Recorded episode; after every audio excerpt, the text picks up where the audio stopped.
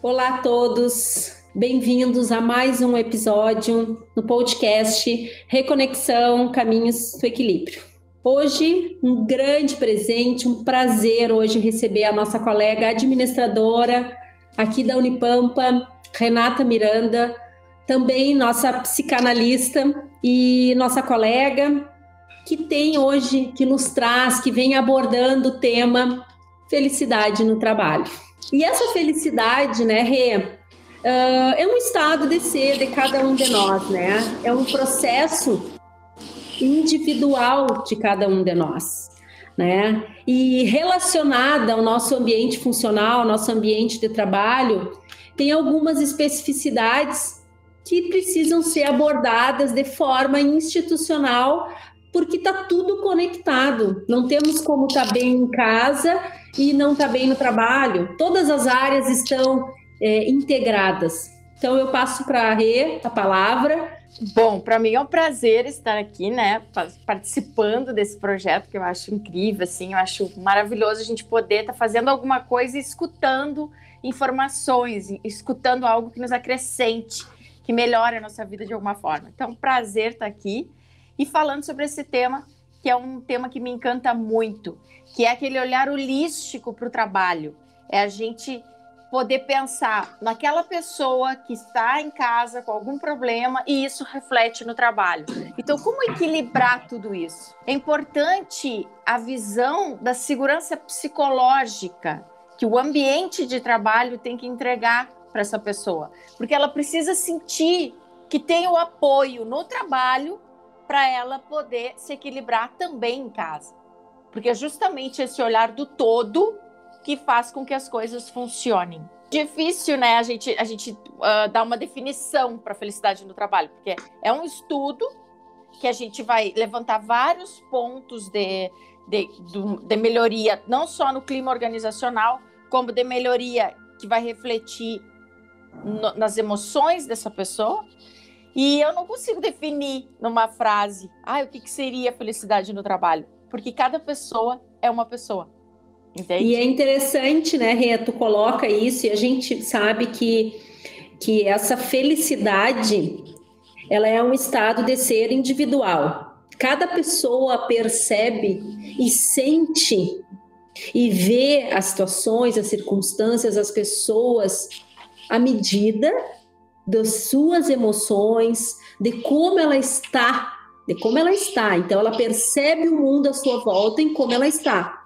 Poxa, como a minha empresa, como a minha organização, como as instituições podem trazer esse olhar mais humano, né, mais receptivo, mais conectado para as pessoas que estão ali. Pessoas essas que estão, como que fala, tem um problema em casa, as pessoas têm filho, as pessoas têm vida e elas precisam estar ali e sendo produtivas. Para ser produtiva, nada melhor do que tu estar bem, né? Bem de saúde, bem emocionalmente, bem em casa, né? Então, assim, é um conjunto, bem o que tu falaste, assim. E eu acredito também que as empresas, né, precisam trabalhar nessa questão da gente pertencer àquele ambiente, da gente trazer relevância né, para o fazer dentro da instituição. Acho que esse é, é, é a grande sacada para unir a produtividade, né, com, com a conexão com o lado pessoal e emocional de cada, de cada colaborador. Eu diria que as lideranças elas precisam criar condições para as pessoas serem realmente felizes no trabalho. Isso envolve desenvolver habilidades e reconhecê-las no dia a dia. Então, eu preciso desenvolver a habilidade de cada membro da equipe e reconhecer. Reconhecer o esforço que as pessoas fazem, reconhecer o quanto elas se entregam, porque esse reconhecimento gera o querer participar, o pertencer, o se comprometer. Então, a partir do momento que eu entrego, entrego, entrego, ninguém reconhece o, o meu esforço, eu deixo de fazer, porque afinal de contas não faz diferença. Eu fazendo ou não fazendo, ninguém me reconhece. E a partir do momento que eu tenho esse reconhecimento, é como se eu recebesse uma injeção de ânimo. Poxa, estão vendo o meu esforço, estão vendo o meu trabalho. E cada um de nós tem uma motivação. Então, assim, ó, são nove tipos de personalidade se a gente pega o estudo do Enneagrama, por exemplo, que é uma ferramenta que a gente analisa a motivação humana, nós temos nove tipos. Então, para cada tipo tem um, uma motivação diferente.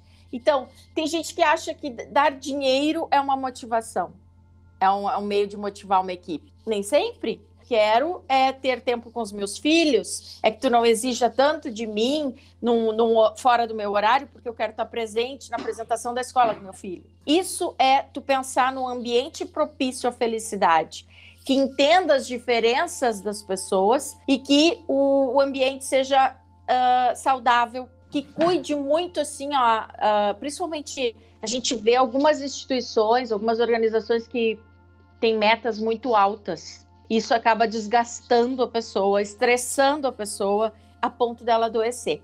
Então tu perde aquele colaborador porque ele fica num, num ambiente adoecedor então, porque tu quer uma meta além do que ele pode entregar. Então, até que ponto tu tem que focar no resultado? Aí que entra a liderança humanizada, porque tu tem que pensar no resultado, mas tu tem que pensar no bem-estar das pessoas. Então, quando a gente, o que, é o, o administrador, o líder, o gestor? É fazer as coisas através das pessoas. Tu precisa que as pessoas te entreguem os resultados esperados mas tu precisa que elas estejam bem para elas poderem te entregar isso com mais qualidade, com produtividade e até com criatividade. É incrível, né? Isso, é, isso que tu está colocando é muito legal, muito interessante. Primeiro, porque estamos aqui duas administradoras falando, aí com quase 15 anos de casa, né, da instituição, e que trabalham também com as relações humanas aqui dentro da instituição. Então é incrível essa percepção e hoje estarmos aqui uma junto com a outra, buscando trazer esse ambiente favorável ao bem-estar e à saúde de forma mais integral. E é incrível, né? Como esse trabalho que é também um trabalho que a Renata faz e que faz é, com excelência há muitos anos já, que é trazer, trazer a gestão, criar ações e criar projetos que venham da gestão superior. E nós não estamos falando agora só dentro da, da nossa instituição, estamos falando agora de forma geral, né, Rê? Que todas as instituições, esse trabalho de buscar e de sensibilizar e de criar empatia, de trazer um ambiente de segurança e bem-estar, de bons relacionamentos, de respeito e reconhecimento, do sentimento de pertencimento, precisa começar da gestão de quem está à frente do negócio, para que possa ser sentido e acolhido pelos seus colaboradores.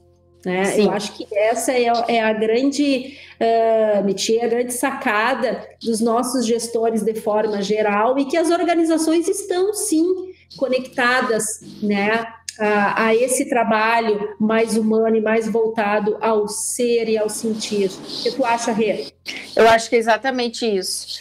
E eu acho que a partir do momento que o, o gestor entende que que ele está cercado de pessoas e que se ele não entender de pessoas, de relacionamento, de comunicação, ele não vai atingir os resultados que ele precisa atingir para ser considerado um bom gestor, uh, fica tudo muito engessado. Eu percebo assim que as pessoas caem de paraquedas na liderança por serem bons técnicos, entenderem muito de uma determinada área, mas não têm conhecimento de pessoas.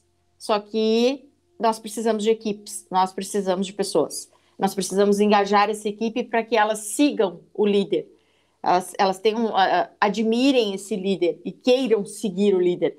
Não adianta tu passar tarefas e as pessoas, aí tu sai de perto e as pessoas não fazem.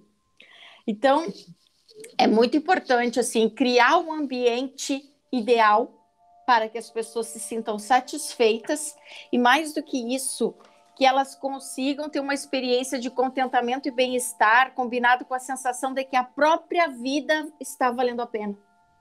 Para que a gente consiga trabalhar isso dentro dos, das equipes, para que elas possam ter um apoio de que tu tem, tu tem que estar tá bem na tua casa, é um CPF só. Então, tu tem que estar tá bem na tua casa pra, e, e bem no trabalho para que a tua vida toda, para que tu consiga entregar o teu melhor. Para que possa casa, fluir. É. Que possa então, é, é, um olhar holístico, né? Olhar holístico para o trabalho, porque, de certa forma, tudo reflete, né? Então, os resultados uh, interferem. Se tu tem um filho doente, tu não vai conseguir trabalhar, tu não vai conseguir pensar, tu não vai conseguir. E, ao mesmo tempo, se tu tá mal no trabalho, isso reflete na tua casa. Então, eu acho incrível que a gente consiga olhar para esse estudo da felicidade no trabalho com aquele olhar humano. Bem, então, eu acho incrível que a gente possa ter esse olhar para ciência da felicidade, para o estudo da ciência da felicidade, e que a gente possa aplicar isso dentro de uma gestão humanizada, uma liderança que olha para sua equipe, não só focando em resultados, mas focando no bem-estar de todas as pessoas que estão ali e que o trabalho consiga fluir e que todos consigam entregar o seu melhor, tanto em casa quanto no trabalho, porque estão bem, porque estão felizes, porque o ambiente organizacional consegue ter essa empatia, consegue ter esse olhar humano para as pessoas. Eu acho que isso faz toda a diferença e, e, enquanto a gente não tiver líderes com um olhar humanizado, não, as coisas não vão fluir, as pessoas vão adoecer, as pessoas vão estar num nível de estresse altíssimo, então não, não compensa. Nenhum CNPJ vale um AVC, né? Para que todos estejam bem e entregando os melhores resultados. Renata, é, todos estão percebendo que eu falo Rê, né? É que Renata é uma colega, amiga, estamos juntos, mesmo em unidades uh, distantes, eu em Uruguaiana, Renata em Caçapava, mas estamos conectadas há muitos anos, então uh, tenho a liberdade de chamar a Rê. E eu queria deixar aqui um, um agradecimento, Renata, por tu estar tá sempre engajada, por tu estar tá sempre trazendo uh, para nós, né? E agora para os nossos ouvintes esse relato, né, que faz parte do teu dia a dia, tu estuda felicidade no trabalho, tu aplica,